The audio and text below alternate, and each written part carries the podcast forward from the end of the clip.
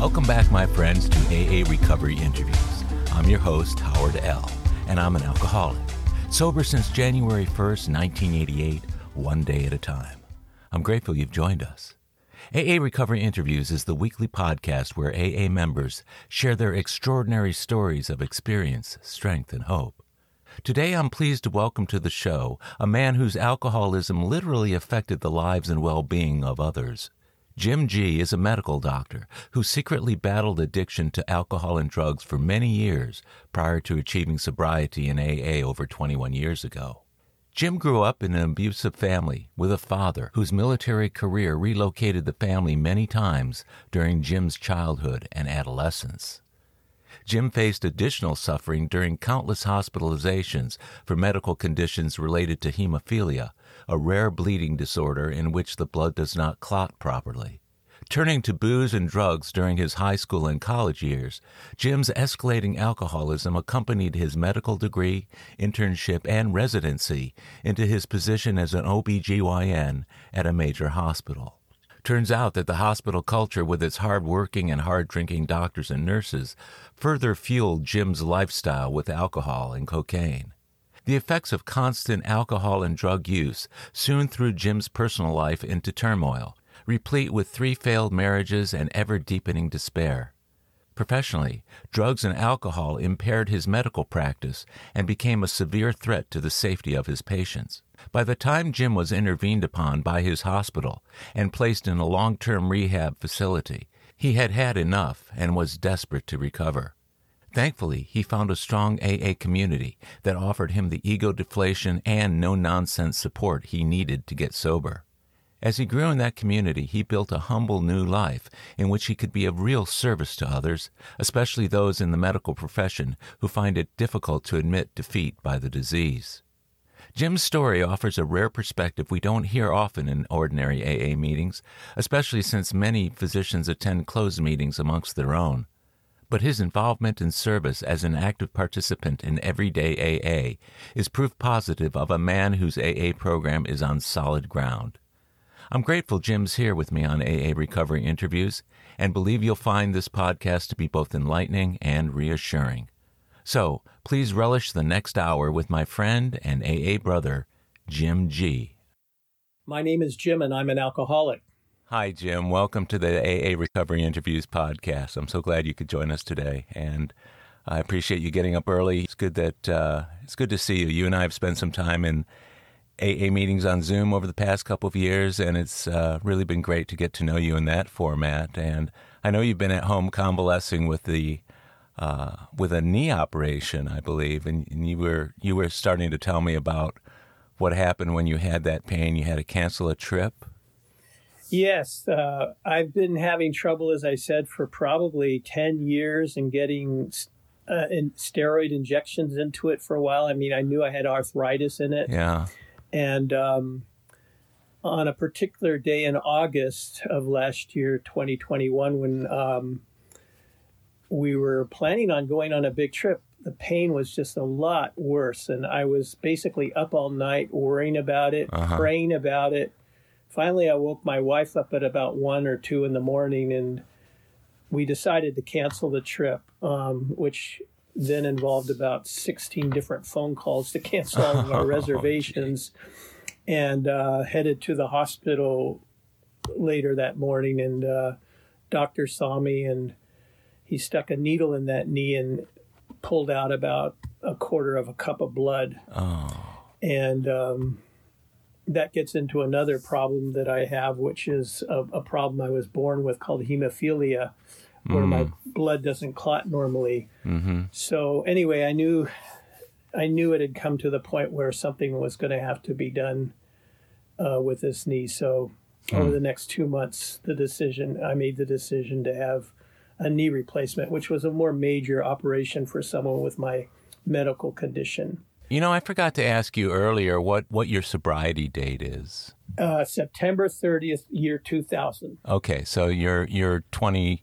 21 21 and a half what were your concerns when you went into the hospital to have the knee replacement with regard to the pain that you might have to manage afterwards and how did you deal with all the pain over the years that this thing was going on I have a pretty high pain threshold just from having hemophilia. I've had a lot of injuries over my life, Mm-hmm. especially especially on the right side of my body. Strangely enough, but but um, my right leg in particular, I was first hospitalized. I think at age thirteen. Uh, I've probably spent over a year in the hospital all total, not at once, but uh, six months, six weeks here, a month here. It adds up. Basically, for pain, uh, you know, something like Motrin or uh, in that category of medication or Tylenol Yeah. were, yeah. were the only things I would be using. And I didn't have any particular concerns about the pain. Uh, I knew it would be managed well, and it, and it was. mm-hmm. And uh, yes, I was on narcotics. I've been off of them now for more than a month. I think probably I was on them for about a month after the surgery. I, I Uh, see. Then you know I stopped them because by the time I saw my doctor at the six week checkup, I had been off them for a, for two weeks, and he said, "Okay, you can drive then." Good, good. so that was that was taken care of. So are you uh, are you one of those ANDAs, uh, alcoholic and a drug addict, or you just consider yourself just an alcoholic? Or I would consider myself both. I mean, in, yeah. in my early sobriety, I mean, very, very early, I, I attended other uh, meetings Cocaine Anonymous, Marijuana Anonymous. Mm-hmm, I think uh, when we were in rehab, we even went to a meeting called Pills Anonymous. Uh, which was interesting. There, they would say, "Screwed uh, a day at a time." For me, it's a minute at a time. but the place I related to most was Alcoholics Anonymous, and I feel at home in those meetings. yeah, I get that. I've had an, a lot of guests on the show who've said the exact same thing. They started out in NA or CODA or one of the other programs, uh, Pills Anonymous, uh, Emotions Anonymous, Gambling Anonymous, whatever. But they've always kind of come back to AA. At what point did you start getting hospitalized and having medical conditions re- related to your hemophilia? Well, the first time was in 1966, so I was mm-hmm. 14. That's when I was in the hospital six weeks. I remember getting a lot of blood products mm-hmm. and had a long rehab after I was out of the hospital, but basically rehabbed back to better than ever. Hmm. I then remember being in the hospital during high school and speaking about addiction, I, I don't remember much about the pain medications I got in that first hospitalization, mm-hmm. but in this second one, I was in a boarding school in the Northeast, uh, far away from my family. We, we, we, were, we had pulled a prank on somebody at our school. We filled his room up with newspaper balls so that when he opened the door, all this newspaper came out. And anyway, he took great offense at that and came running down the hallway and kneed me with all his might in my right knee, which put me in the hospital. Anyway, I can remember getting narcotics then, and I can remember feeling like I was lying in a field of of flowers, and it was like the greatest feeling in the world. so I can remember getting a, a high off of that, but I don't. I don't ever remember any sort of withdrawal issues, or you know, like I'm, uh, give me my next shot, doc. You know, So, what did your home look like when you were growing up? Your family of origin is there alcoholism within the family tree, and can you uh, unpack a little bit of what your your childhood looked like before you started drinking and how you transitioned to that? I'm the baby. Uh, I've got an older sister and older brother. Mm-hmm. My father was in the in the army, full career army officer. You know, you never want to call someone else an alcoholic, but I, I would think he was. He was mm-hmm. a periodic though, and he was a rager. He physically abused me. Interestingly enough, n- neither of my siblings remember it or remember being the recipient of abuse from him. So that's like fascinating, and it almost sets up: Am I remembering things wrong? But no, I, I I'm sure it happened to me. It's more about their repression than it is about you. Could be. You know, one of the gifts of sobriety is I've been able to totally, totally forgive him of everything and, and, and empathize with what he went through. He lost his father at age eight and basically was, was raised by his maternal grandmother, who mm-hmm. I believe was an alcoholic. Because when I used to go visit my grandmother, my father's mother, I would stay in her mother, my father's grandmother, maternal grandmother's room, and it was filled with cases of gin, unopened. I mean, literally. there must have been like 20 or 30 cases of cases. gin in there. Yeah. It was always a joke. And and my grandmother's uh, brother, I mean, they're they're in their like 70s. He would come over every Sunday and he would head straight to the kitchen where all the alcohol was and get himself a drink before anything else. And there was just a lot of jocularity, I would say, mm-hmm. among around drinking. This is in a small town in Indiana, and um, the first time I ever smoked marijuana was with my second cousin. We went riding in his car out in the boondocks and, and smoked. And then we were even smoking around my grandmother who didn't seem to care. But even prior to that, I can remember when I was about nine, my dad seemed to think it was a good idea to serve wine at the table to you know everybody even a nine year old mm-hmm. uh, he watered it down but yeah so i was drinking like I can remember red wine, maybe 50% water at age nine. And he, I think he thought it was something continental or something. he, he did some crazy things at times. What was going on with your mom at that point? My mom was like the perfect codependent. He would yell at her, but there seemed to be great love between them. She she was always trying to build him up. She used a lot of denial I had some resentments against her too in, in, initially, but again, uh-huh. you know, recovery is great for getting over all that. But um, that first time I was hospitalized, I had been home in bed maybe for like a week or two before uh-huh. that because my mom was basically in kind of denial over what was going on with me. You know, oh, you'll get better, just stay in bed. Mm-hmm. She didn't have a good grasp on what hemophilia was and that, you know, you probably need to get treatment immediately. Mm. As you're talking about that, I'm wondering um, when did you first see the linkage between what was going on in your family and your desire to change the way you felt about that? Wow, probably not till I got into recovery. Really? Um, so that's like um, many, many years later. So, what, what did you attribute what was going on in your childhood to? I, I don't know if I spent a lot of time thinking about it, except like I like that family better than my family. I want to go, I want to have a family like that. I want to go spend my vacation with this family where everybody seems to be getting along mm-hmm. okay. Mm-hmm.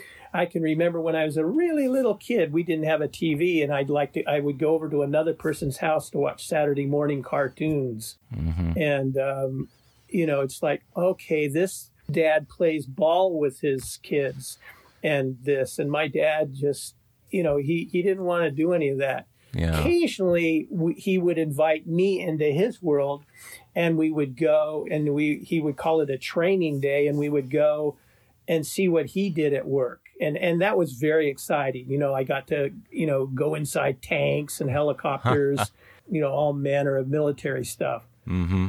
but he was not someone to join in sports or you know he, when when I played sports before I found out I was a hemophiliac and I was getting injured in those but he, he would never come to the games. My mom would. Yeah. Um, he was kind of a standoffish kind of guy. Yeah that that's how my dad was. You you just described my father almost to a T.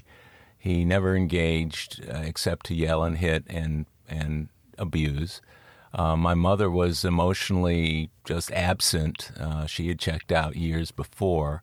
And he would yell at her, but then he would hit the kids. And every now and then he'd let me into his world and he'd take me on one of his business trips for the day. To, to he was in sales, and those were some of the best the best times, but they were so few and far between that yeah. they weren't they weren't sufficient to recollect a happy childhood. So you moved around a lot because of your dad's uh, being in the army. Yeah. What was that like for you when when you had to be continually moving and starting new schools all the time? I was thinking about that today in, in, in regards of this interview. I, I I moved seven times by the time I was sixteen. I was always a shy person, mm-hmm. um, and it seemed by the time I was meeting somebody that could be my friend, mm-hmm. then it mm-hmm. was about time to move. And I can remember when I was like 14 or 15, getting ready to move again to go to this boarding school. I had just met a girl that was like, oh, you know, we kissed, you know, mm-hmm. but then, you know, a month later I was gone. you know, and never to see her again. Did you go to the same boarding school the whole time uh, that you were that your dad was moving? Three years, the last three years of high school. So you had a little bit of extended time in one place, Yeah. but you were going home on breaks and that sort of thing. Well, there's a term in the 12 and 12, which I love. Mm-hmm. Page 57, anxious apartness. It's in step five in the 12 and 12. When I read that, I like underlined that so much. That described the way I felt back then to a T. I never felt a part of. There was times when I was at that boarding school during a break. There was nobody who would take me anywhere. You know, who said, "Why don't you come to my house?" And I stayed on campus. And you know, out of a cl- out of maybe 200 kids, there were maybe less than 10 of us on campus. Hmm. And these were usually people who not American born, who were from another country. And I really felt isolated then. Kind of abandoned from your family. Yeah. Was it that your your folks didn't want you to come back, or you didn't want to go back? Who was kind of steering that decision? they were in a foreign country. They were way far away, and uh, yeah, I was in Connecticut. They were in Turkey. There, there was just no way. I mean, they couldn't afford to do it on commercial airlines, Yeah. and to try to get there on military airlines would have, you know, for a one week vacation. I would go there in the summer, but sometimes I'd go to my grandmother's house, who uh-huh. lived in Indiana. Other times, people, different friends of mine in the school would invite me to their house, but I guess there was no invitation at that particular time. Sounds really tough. And as a kid, to not have a home base or a place that feels like home. I mean, in my house, uh, things were so dysfunctional, so chaotic, so violent, but yet still it was it was home nonetheless. But to be out somewhere and not even be allowed back home, I, I can imagine that was really really tough for you. I think it kind of matured me in one way, but not necessarily emotional. You know, I became uh, very aware of kind of like looking at the world and kind of like, you know, seeing seeing remarkable things. Like um, I was hospitalized in this small town in Connecticut, but they didn't quite do the job with me. I mean, I wasn't re- rehabilitated. And so then it went on to a vacation and I went down to Washington D.C. I remember and I was admitted to Walter Reed Hospital, like probably the best army hospital. On the floor above me, I think Eisenhower died. And I looked out my window and I see the presidential limo come in, and there's Nixon coming out of the car going up. This was an incredible hospital. I mean, they had like, you know, recreation centers, and I was down there, you know, with all the Vietnam vets, and they really taught me how to play pool. And I just was getting a schooling um, such that I don't think I would ever get anywhere else but I mean, I, you know, I don't, I don't remember any drugs or alcohol or anything on that t- at that point in time for me. You mentioned marijuana earlier, and you mentioned some drinking. So, uh, are we moving into the period of later adolescence now to your late later teens? Yeah, I'm in high school, but really that took off when I got to college. When you got to college, so what what was that all about? How did that look in your life?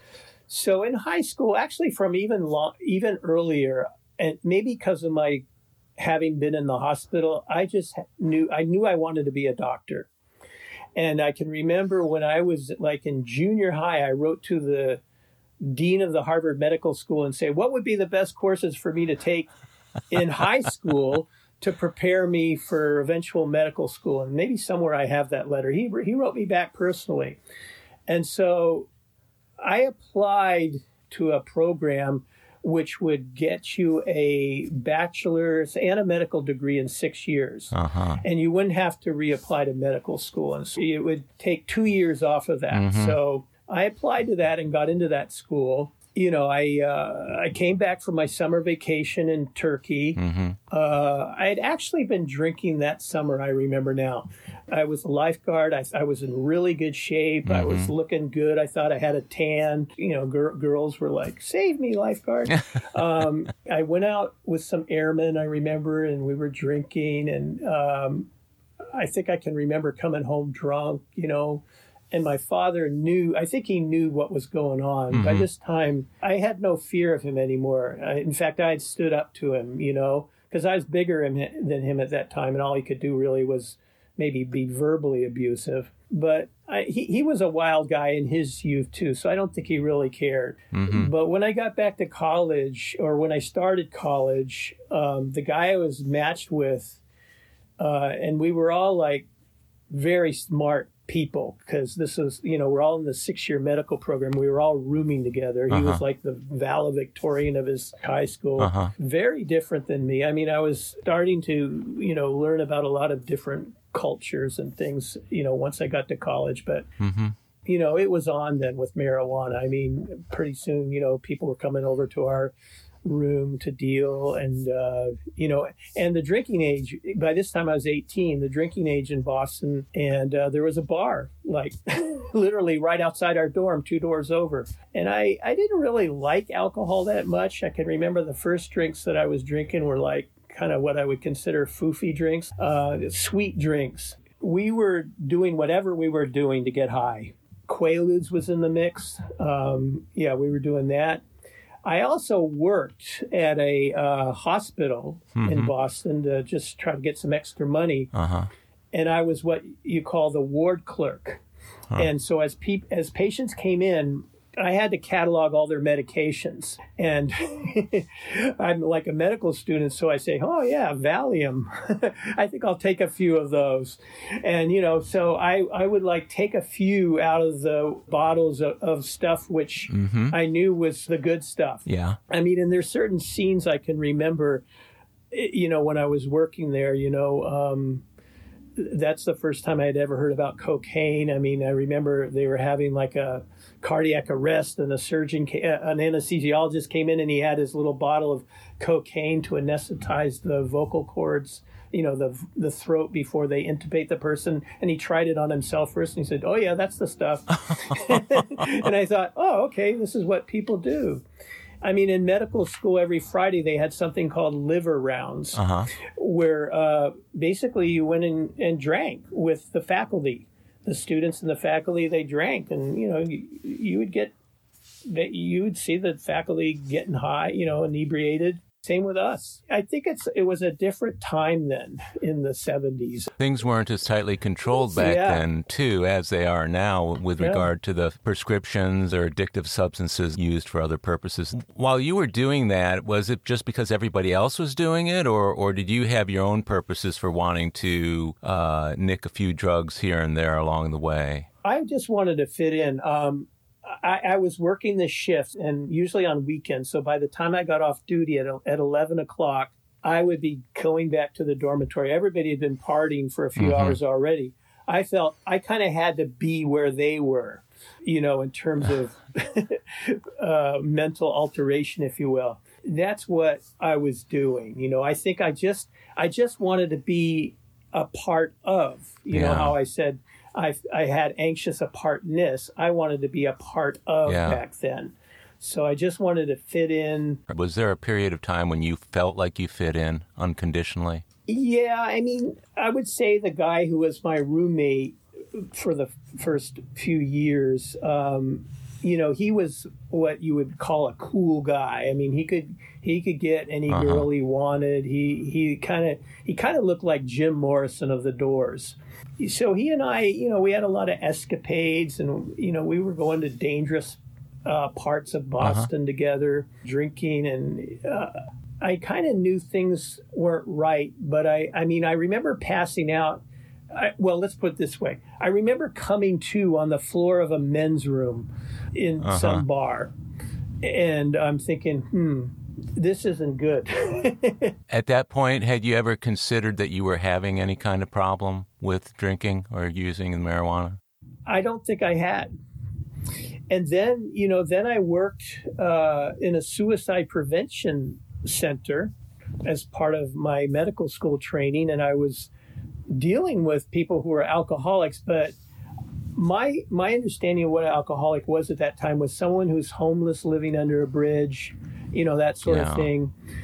And uh, I was still functioning. I was, you know, maybe I wasn't at the top of the class anymore, but I'm in the middle of my class in Uh-huh. medical school, and hey, that's that's pretty good, you know. And then I flunked an exam, and then it's like, okay, uh, maybe you know, maybe we got to cut back or something. But I mean, it was never a, a question of like, do I have a problem? Should I give this up once and for all? It was just a matter of okay, let's kind of, you know, stop for a while. Well, you were pretty far away from the guy, the drunk under the bridge. Uh, Yeah. What's funny about it is that you and I are of the same generation that, you know, whenever I thought of a, what an alcoholic was when I was a kid and a teenager and even later on was that bum under the bridge. But nowadays, I'm wondering what do people think an alcoholic is, let's say in a millennial generation, or uh, what do you see them thinking of? They, are they still thinking about the bum under the bridge or are they thinking about something else? That's an excellent question, Howard. I, you know, I, I don't know. I mean, I'm thinking because I have a daughter who's, you know, of the millennial age, and I'm, but then she knows what I went through. So, and I think they may have friends who they detect have problems. There's such a more of an awareness of it on the media and you know people who are functional drinkers but yet problems are coming but i Uh-huh. think a lot of people still have that opinion Yeah. Yeah, I think you're right. Now, once you graduated medical school, what was the trajectory to finally getting sober 21 years ago? Well, as you come out of medical school, you, first of all, you kind of have to figure out, okay, what kind of a doctor do I want to be? What appeals to me?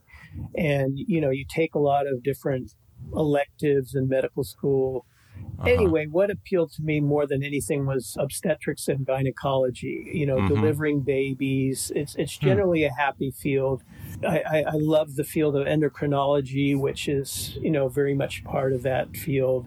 Mhm. So, you know, I went around the country to interview at various places, Mhm. um, all over uh, Georgia, Baltimore, Texas, Mhm. California. It's almost like applying to college. You then apply to residencies and you rank them, and then there's what's called match day, which is a huge Mm. day in medical school where you get matched. So I got my second choice. When I went there, uh, you know, I could instantly tell which doctors were kind of the hip doctors who probably used drugs and things, and Uh-huh. you know, soon got invited to their parties. And yes, it was true. And again, we're still in the 70s here, the late 70s. hmm Cocaine was starting to come into the picture now. And, and, you know, marijuana, drinking, all of that. But I was still able to do the work, you know, I mean, Yeah. and it was tough. I mean, I would sometimes be on a 24 hour, you know, shift, no breaks Uh-huh. uh, such that you know the next day I, I I just had to sleep, you know, or I'd go out to eat with my wife at the time and I'd fall asleep during the dinner. But it was more due to the work than than any sort of drugs or alcohol. So you were doing alcohol, pot, and Pot. a certain amount of cocaine. Yeah, not too much cocaine. That's the way it went. I mean, and the same guy who had been my my roommate in college. And, and in medical school, Uh-huh. he, he had also come out and he, he was a partier from the get go. hmm And so he and I used to pal around together, much to the detriment of my marriage at the time. You know, we were doing drugs together and cocaine and stuff of that nature. Yeah. What was that doing to your marriage? Well, it destroyed it. It broke up eventually. It did. Yeah. Yeah. So, so the evolution was that you, you go into a res, residency program, which is an internship, which is generally four years, and then you get you get a job, which I did. Uh huh. but you know i'm still kind of hanging around with this guy we're still you know doing stuff eventually it started to catch up to me you know and maybe it was because there was more cocaine in the mix Hmm. um, people at work and when i say people i mean like my boss and things were getting wondering what was going on with jim you know? You used to be such a high performer jim. You were one of my best. And now it, you know you're mediocre you're average. And it's like okay i'm Hmm. okay with that. You know it, my grand sponsor talks about you kind of lower your standards. You know okay i'm i'm okay with this and before long you are living under a bridge and Yeah. oh, i'm okay with this you know Yeah. um, but i said okay I, I'll have a problem if I ever have to call in sick because of you know my my drinking and drugging Uh huh. and then I did call in sick. okay, if I ever do it six times in a month, then I got a real problem. Was this before or after your marriage fell apart? After. We'll be right back. My friends, if you're enjoying AA Recovery interviews, check out my Big Book podcast, the complete unabridged audio version of the first and second editions of Alcoholics Anonymous. It's an engaging word for word, cover to cover reading of all 11 chapters and original stories, including rare stories not published in the third or fourth editions. Listen to all 85 episodes by subscribing to the Big Book Podcast on Apple Podcasts or wherever you get your podcasts. Or listen on bigbookpodcast.com. You'll know you've arrived when you see our logo, a first edition Big Book wearing headphones. And we're back. You mentioned that your wife didn't like it very much, but were you drawing any connections between what was going on, both in terms of the performance of your job and your marriage, that the drugs and alcohol might be the root of your problem? Let me just think about this for a minute, Howard, to make sure I have the, the time timing right. No, this is much this is much later. I, I've been married a few times by this time. And were booze and drugs the reasons for them not working? Well, no, not not in every situation, but in my first marriage, there there was adultery on both sides. I started having an affair with a nurse, but she introduced me to a spirituality Hmm. that kind of took me away from drinking and druggings, and um, you know, it seemed like okay, things are going to be better. Hmm. But then she kind of that marriage fell apart. She was an extremely jealous woman. Was that predicated on you stopping drinking? No, I, I had stopped. Okay. Or or if I was drinking, it was social. I mean, it, it I, I wasn't hanging around with these these other people who you know was when I would be doing it to an extreme. In deference to the marriage and the Yeah. woman that you were with, I see. Yeah. We were actively involved in a church, and Uh-huh. but she was extremely jealous, such that you know if she saw me looking at another woman, she would wonder what was going on. And um, you know, I think sometimes this happens, you know, when two people come from other marriages that there's some suspicion. And that marriage didn't last very long at all. And it was after that that then I was living by myself. And then there was another woman that I was living with but not married to. Then then I married my third wife. Uh huh. She was a heavy drinker and a drugger. hmm And then it's like, okay, now my wife's this. I don't even have to go see my friend anymore. We can just do it together.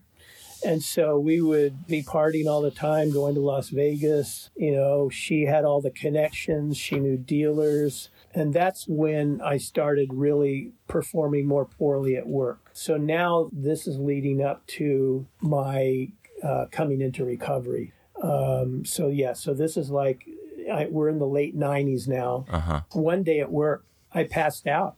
I was in the surgeon's lounge in between surgical cases and I passed out. And finally, I came to and I knew I had another surgery case. And so I went to the person who controlled the, you know, the kind of the flow of the surgery and said, What's happening with this? And she said, You, ju- you need to go to your office. So I went to my office and there was confronted with the head of the chemical dependency uh, program at my hospital. Hmm.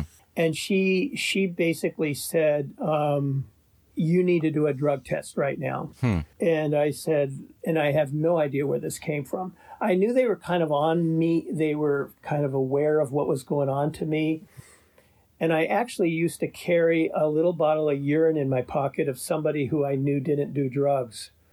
They didn't really care so much about drinking Yeah. and I knew this guy, this other guy drank because he was a Budweiser distributor, but they didn't want their doctors, you know, doing drugs. But at this point in time, when I was in the office with that person, something came on me.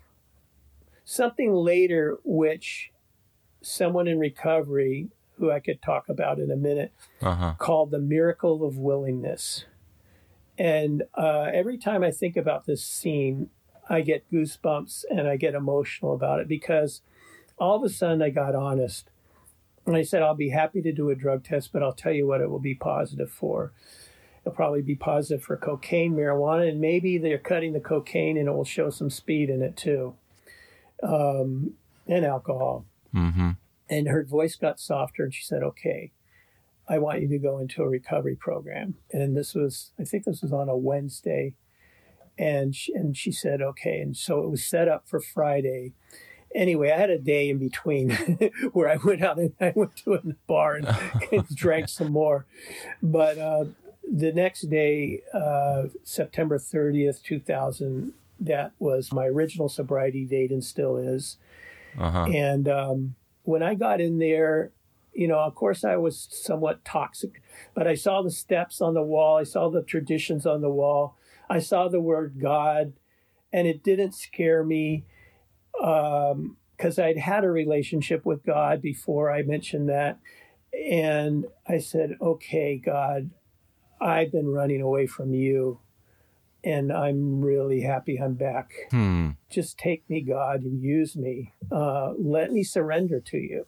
A moment of clarity. Yeah, I mean, you know, in spite of probably still being toxic, coming, you know, going through detox. And it's funny because this college roommate of mine who had been one of my drinking and drugging partners, he had kind of been through recovery also. Uh huh. And I called him. You know, you're allowed to. There was a payphone there, and you were allowed to call people. Uh-huh. And uh, he said, "Jim, I just have one word for you: surrender." And um, so I took that to heart.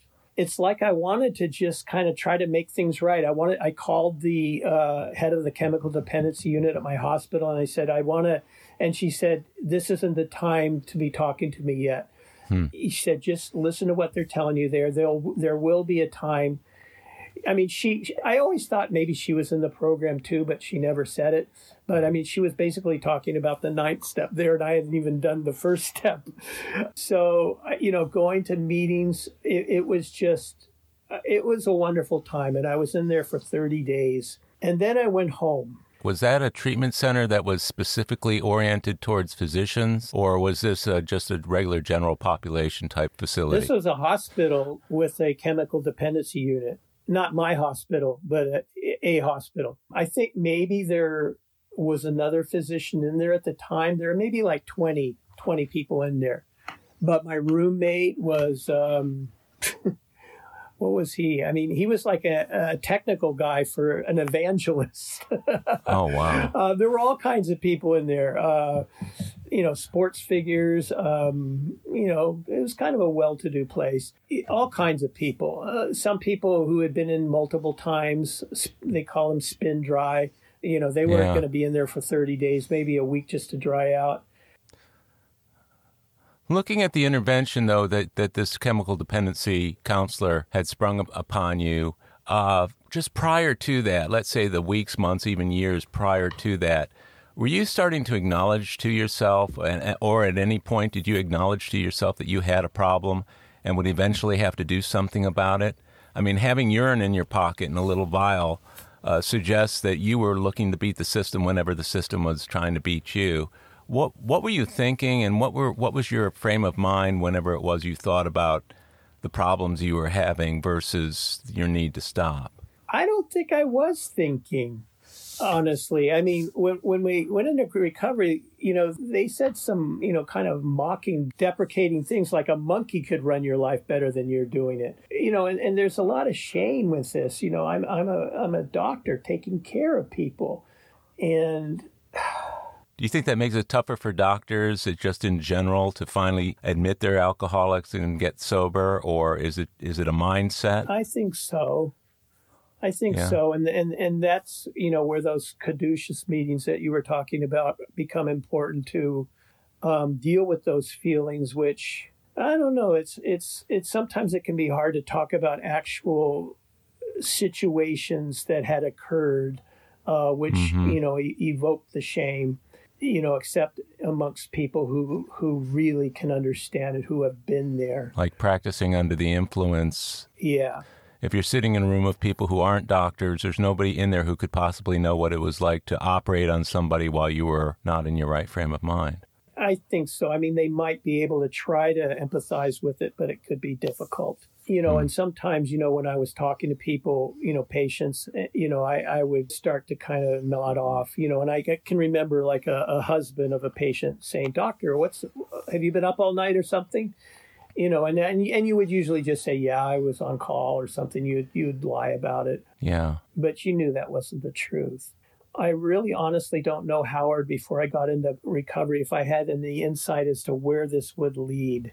Was there ever that sense of that this can't possibly be happening to me because I'm so smart or I'm in a type of profession that it couldn't possibly? And did you get that false sense of security in your own disease because of what you were and who you were and what you did for a living? I think so. I mean, I thought I could always control my alcohol, you know, uh-huh. I, you know, but I think, you know, when cocaine came into the picture, it's just like that took me down fast and I, but yeah, you you have this intellectual pride, and I really needed to be brought down and humbled mm-hmm. to get into a place where all there was only a spiritual solution, and that's what I found in in the rooms of Alcoholics Anonymous. And you found that as part of the treatment process, you said they were taking you to AA meetings or were yeah. meetings coming into the place? Both. So, what are your recollections of the early meetings, let's say the first few weeks or few months of AA? What, what did those look like for you, and how did you feel about the program in general? I, I felt like I'm hearing people who have gone through what I've gone through and are successful, are happy, joyous, mm-hmm. and free. um, you know, but again, I was somewhat foggy, I think. Uh-huh. And, uh, and again, I'm looking at it 20 years hence. But um, those first few weeks, uh, you know, and then you have what's called family week where your family comes in, and that was kind of, you know, that that creates some chaos because my my wife at the time was still actively using, mm. and um, I had yet to be kind of hooked up with the state monitoring program, but I knew that that was to come. I kind of had this kind of mindset okay, just do what they say, just follow direction, follow direction. And so when I got discharged and I went home, soon thereafter, I was I, I was told by the state uh, that I would have to go live in a recovery home. That the house that I was living in was not a safe place that I needed more recovery. And I was telling my wife, and she was just all kind of yelling at me about this, like, why do you have to do this? Why that? Blah, blah, why? And I'd learned enough tools at that time to realize that when I started feeling anxious, I should probably go to a meeting. Yeah. And I can remember this so vividly. This is another one of those kind of things which never goes out of your mind. It was a thir- Thursday. And I went to the local fellowship hall and there was a candlelight meeting where you know once the meeting starts they turn off all the lights and there's just candle lights. Yeah. and when i walked into that meeting they asked me to lead it. And i can i mean i can still remember what i was even wearing. I had on i had a leather jacket you know looked like a toughie. I had the collar up and i had, had my head down. And i came in and they asked me to lead and i said i remember saying well i've never been to this meeting. I've let never led a meeting but you know since i've been told to follow directions so yes so we did, you know, I'm the leader of the meeting. We do all the readings, the lights go off. Uh-huh. And anybody want to share? Silence. So finally, I start saying, okay, I'll share. And I just start blabbing my story. Uh, and uh-huh. kind of whining about how I'm gonna have to go live in a recovery home. And in the in the darkness in the back, I can't see the person. There's like this laughter. It's almost like an evil laughter, and uh, you know, I finish sharing, and then this guy shares, and he tells my exact same story. He's a doctor. He's been through these exact same things. Mm-hmm. And again, you know, I'm getting goosebumps just talking about it. That's where I met my sponsor. You know, not too long after I'd gotten out of that recovery home. He's still my sponsor. He's got 30 plus years. He was the man in the back who was laughing? Yeah, that was him. and we spoke for maybe an hour after that meeting. And he just said, you know, Jim, everything's going to be fine. Just do what they say. You know, um, you're going to have to go into a recovery home. We probably won't see each other very much, but we can talk by phone, mm-hmm. and just just do what they say. I've been through exactly what you've been through. He got thrown out of his house, and stuff. And so I did go to another recovery place, and I was like, I could have been the father of all the other, of the, all the other guys there. Um, my roommate had actually killed somebody dr- drunk driving and was facing prison you know and but we went to we were taken to meetings every day we had you know Mm-hmm. courses and stuff to ride and we had to do a lot of writing but i had i had a car i could drive as and so i started driving other guys around because you know most of them didn't have a car or they had lost their license um, and I started volunteering at the uh, central office in, in the place where I lived. Uh-huh. And uh, I was, you know, at, at that time we had cassette recorders. I was listening to cassette recorders in my car. And I started to attend these meetings that were state mandated just for doctors. Uh-huh. And when I went in there, you know, the other people, and there actually were some doctors there who had been living under a bridge. Yeah. uh, and I can remember that woman, you know, and she said, You're still toxic, you know, and here I am like six weeks sober or something. But just from the way I was talking, she could tell that I still had some of the effects of the drugs in my system, even though it had been that long. And, But, um, you know, and we could be random drug tested at any time. And so you had to be ready at a moment's notice to get tested but I, I just did what they told me. Uh, that program lasted five or six years.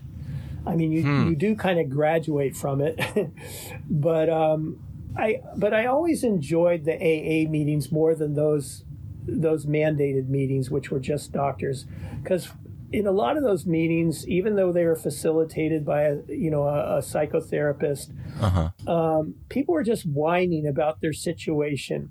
You know, I'm being restricted here at the hospital from not being able to do this or that. And I'm thinking, yeah, you brought it on yourself.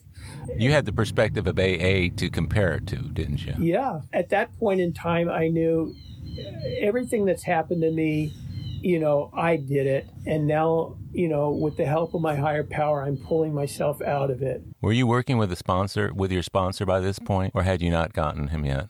Well, I had met him, like I said, but Right. when I was in this recovery home, we we couldn't meet up Okay. very much except by phone. So once I got out of the recovery home, I went back to live in that house. Uh-huh. My wife at the time had actually gone through the same recovery program I did, Mm-hmm. the same hospital, but it didn't take.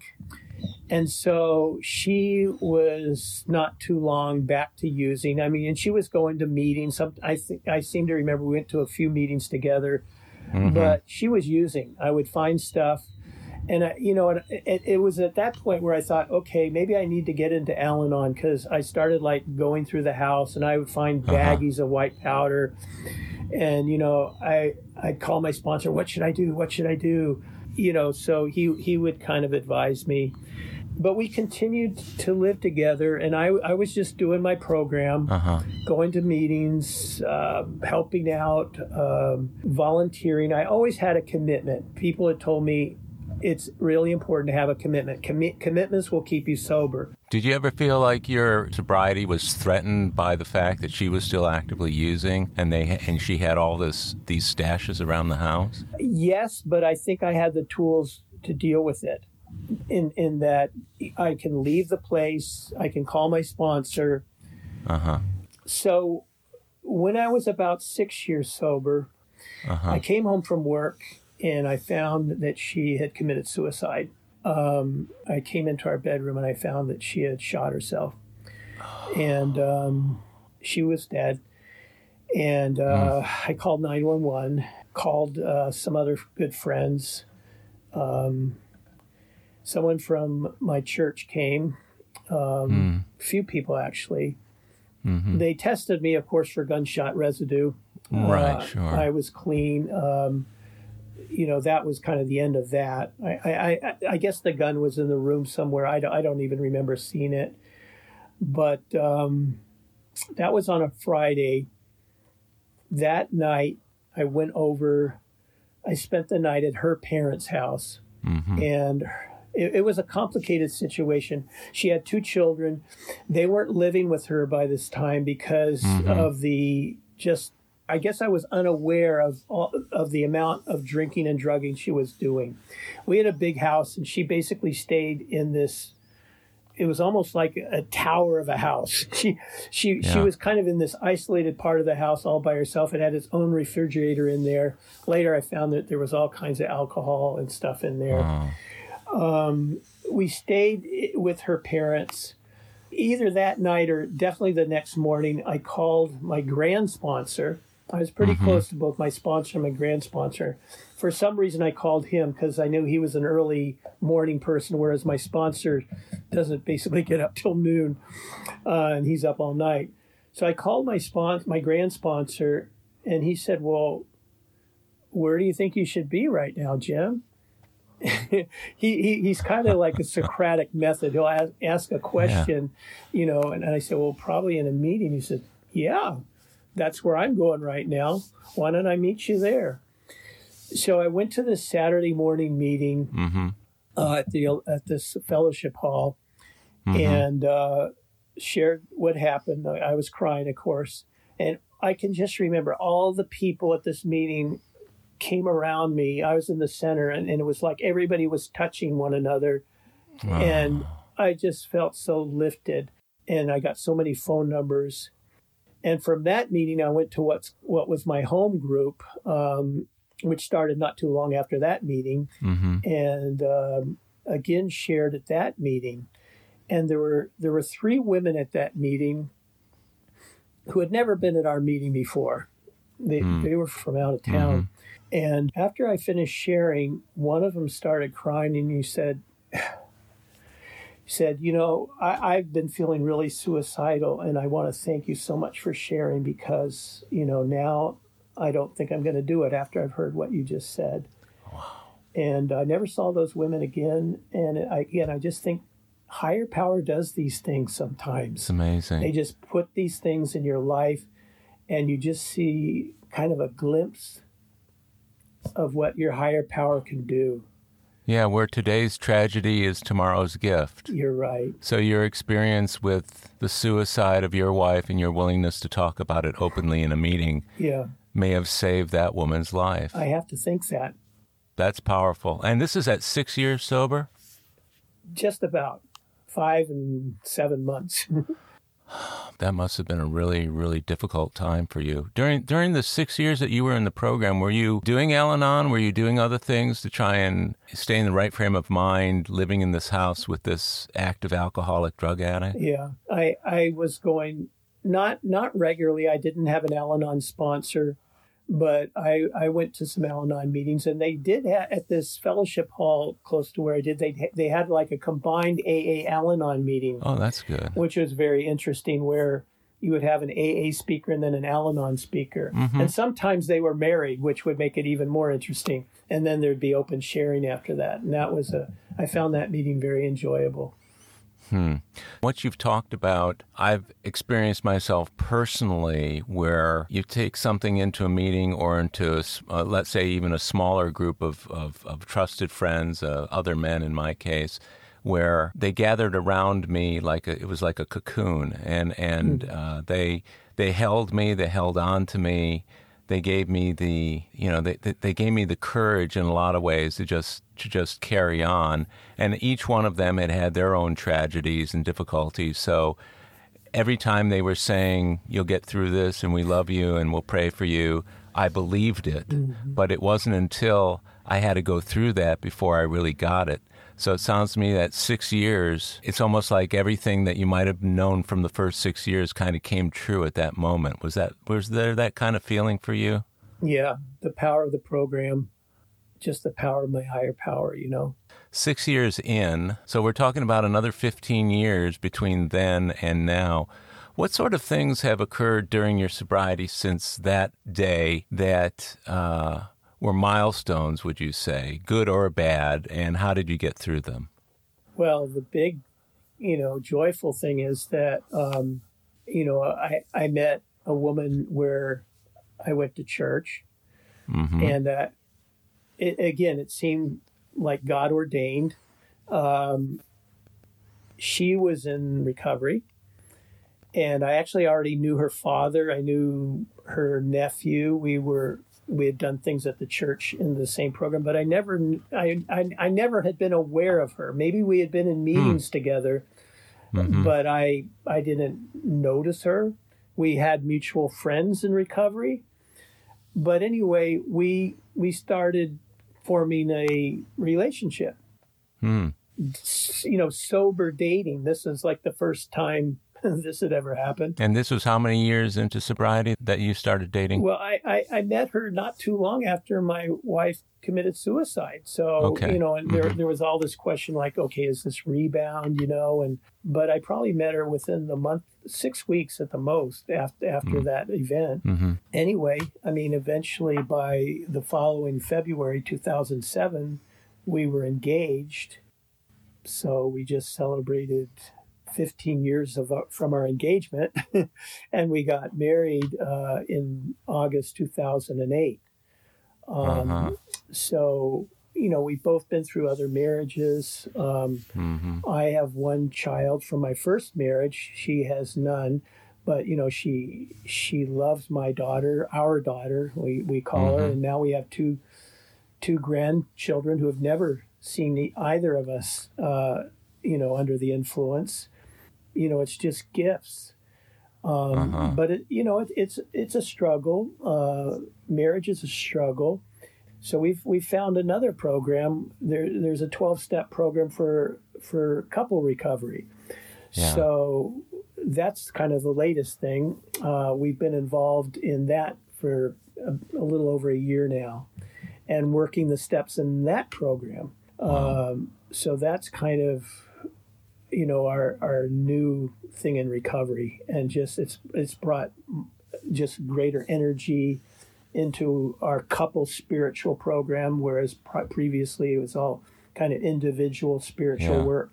Now we're trying to do it as a couple. It just like, you know, we're looking forward to the time where we can help other couples who are struggling too, give it giving it away. That's really wonderful to have a partner that you can be in sobriety with who has the same goals in mind of being of use to other couples. And I'm assuming from what I know about you and what I've heard you share in meetings that you've got some men that you sponsor. One at the moment. Uh, he actually has more time than me, which is interesting. But, you know, I think after a certain amount of time in the program, that sort of stuff doesn't necessarily matter. Uh huh. but um, he said he wanted me to sponsor him because he liked my spiritual program more than anything else, um, and that I seemed to have, you know, more time to give him. Could you uh, talk about your spiritual program for a minute? What does that look like on a daily basis? Yeah, every time, every morning I wake up, I, I've got uh, some spiritual readings that I read Mhm. um, from different books,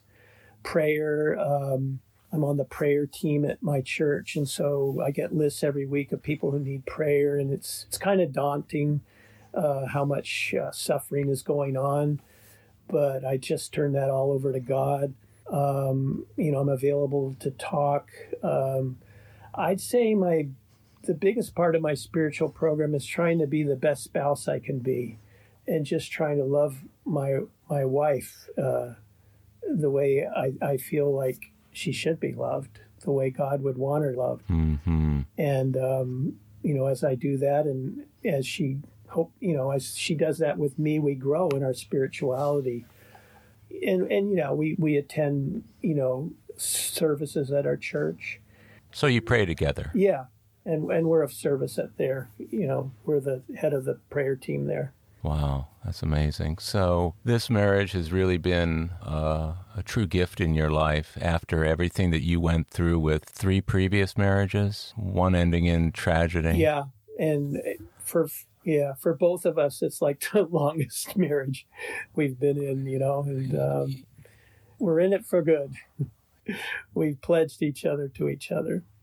Well, let me ask you something. Um, obviously, you got a lot out of the AA meetings, and you were able to keep your medical license as a result of what you did, or was there a period at which it was suspended and you had to get it back? What did that look like?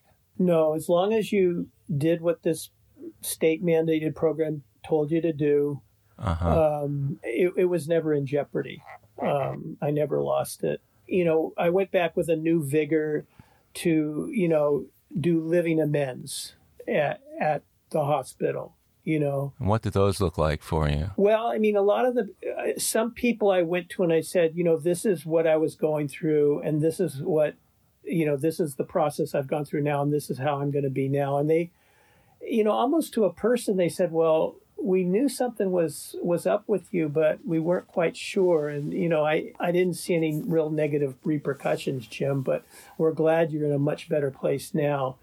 But yeah. I, I just tried to go out of my way to be helpful and you know be of service uh, you know when i was asked by my boss to be on whatever committees or do extra jobs uh, i would do it and I would never whine. Uh, you know, there were a lot of whiners where I would was working, and mm-hmm. you know, complaining about the boss. And I, you know, I would always stick up with him and say, you know, he's got a tough job, and um, yeah, you know, I would always try to be of service. Yeah. And that's something I, I'll bet you learned in AA that you're able to bring forth into into your professional life and I, I, understand that one of the concerns that physicians often have about being in a general AA population is that they might run into somebody at a meeting who will hear them share about practicing under the influence, whether it's you know doing an operation or even just reg- regular medical uh, procedures under the influence or um, or you know, on, on whatever substance. So they're concerned about keeping that part of their lives truly anonymous. What would you say to a doctor who you believe needs AA who's concerned about that? I think it's really a paper tiger. Um, it doesn't happen as much as you might think. Really? I can remember one time when I was in a meeting, and it was actually soon after my wife had committed suicide, because I think I shared on that at that meeting. And there was one of my own patients you know, someone who I saw on a regular basis in that meeting. Mm-hmm. And she came up to me and, you know, she called me by my doctor name. Mm-hmm. And um, she, she said, I'm, you know, I'm really glad to know you're in recovery. And I mean, it was a wonderful thing. And, you know, in terms of the other kind of things that you might think about, n- no one's ever really talked to me about that in a meeting. Mm-hmm.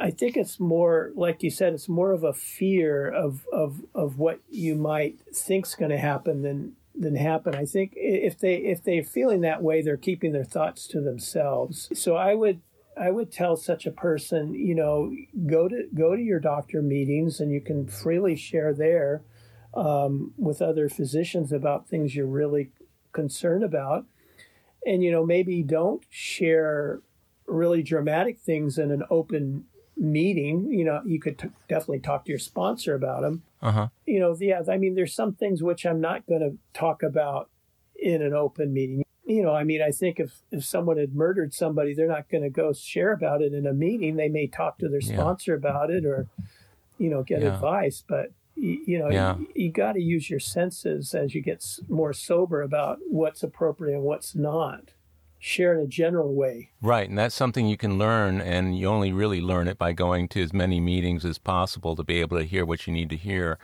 Uh, it's it's been my experience both with men I've sponsored and and even personally to the extent that my disease of alcoholism will take what it can get. So that if I've got some fear about saying something in a meeting, maybe I won't go to that meeting. Mm.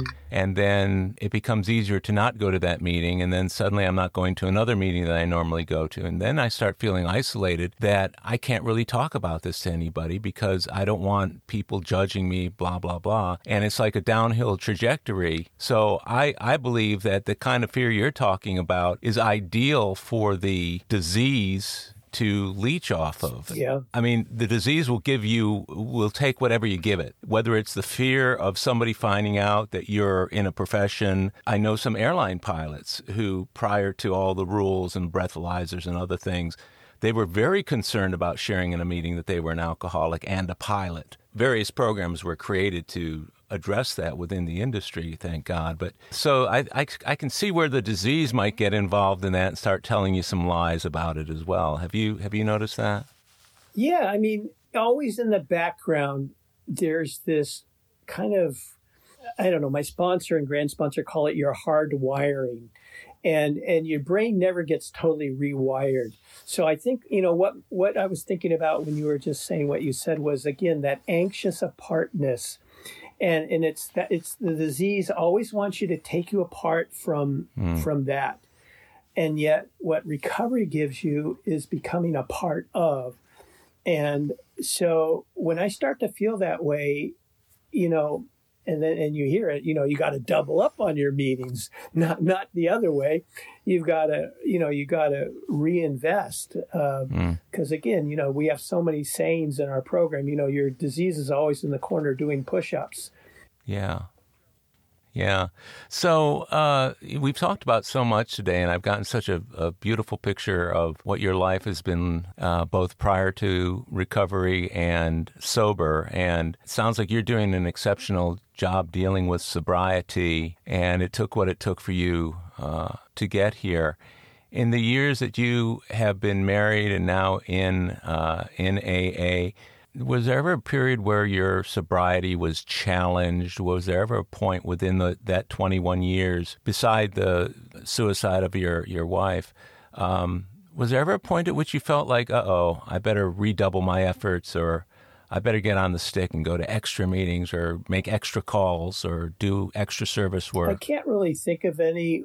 I always think of the spiritual kit of tools we have, you know, from I think it's page 25 uh, in the big book. Um, and I kind of think I, I lit, think of it literally like the old black bags that doctors would carry about, uh-huh, and yeah. I and I really think of that spiritual kit of tools.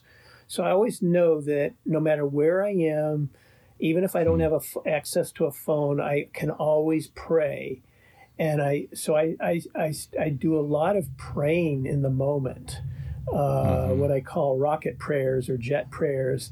Mm-hmm. Um, and I seem to get, you know, comfort from that.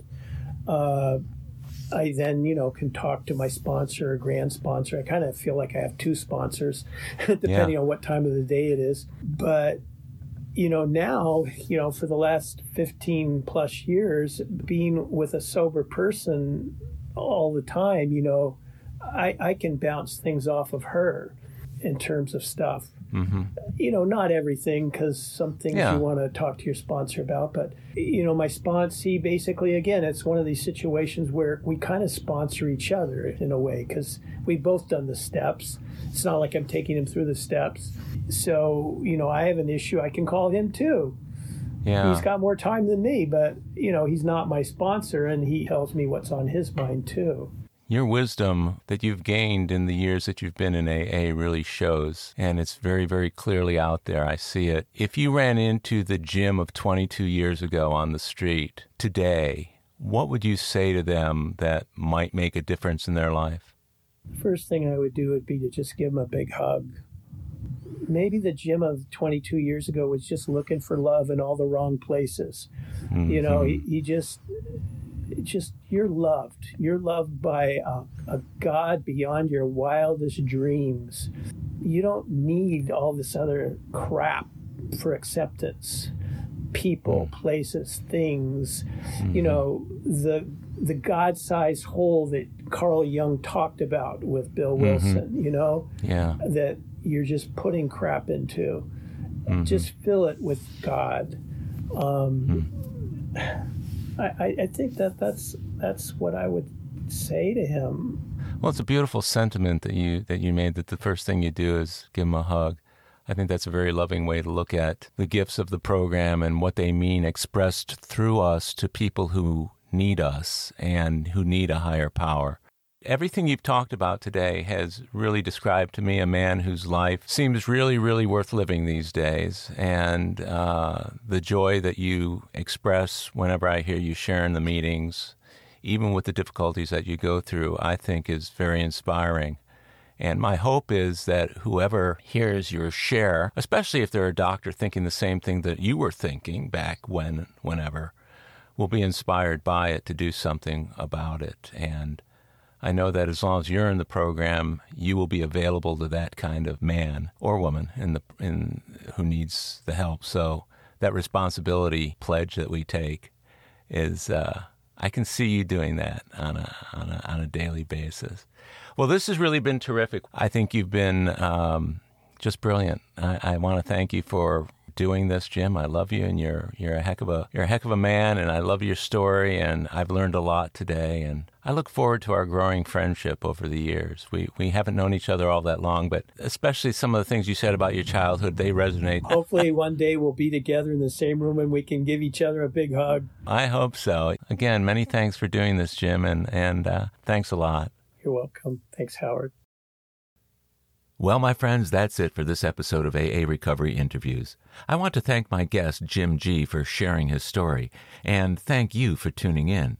If you enjoyed AA Recovery Interviews, will you please leave a multi star rating and review for the show on your podcast app? That'll help others find us. As the number of worldwide listeners grows, this podcast will be of greater help to more and more people. Of course, you can listen to all of the interviews on Apple Podcasts, Google Podcasts, iHeartRadio, Spotify, Pandora, Stitcher, and other podcast providers. Or tell Siri, Google Assistant, or Alexa, play AA Recovery Interviews podcast. Or visit our website, aarecoveryinterviews.com, to listen to every interview, share your comments, and also contact us.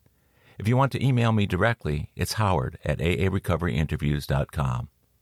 By the way, this podcast strictly adheres to AA's 12 traditions and all General Service Office guidelines for safeguarding anonymity online. I pay all podcast production costs. No advertising is allowed, and no one receives financial gain from the show. AA Recovery interviews and my guests do not speak for or represent AA at large. This podcast is simply my way of giving back to AA that which has been so freely given to me. The next episode of AA Recovery Interviews is on the way, so keep coming back. It'll be here soon.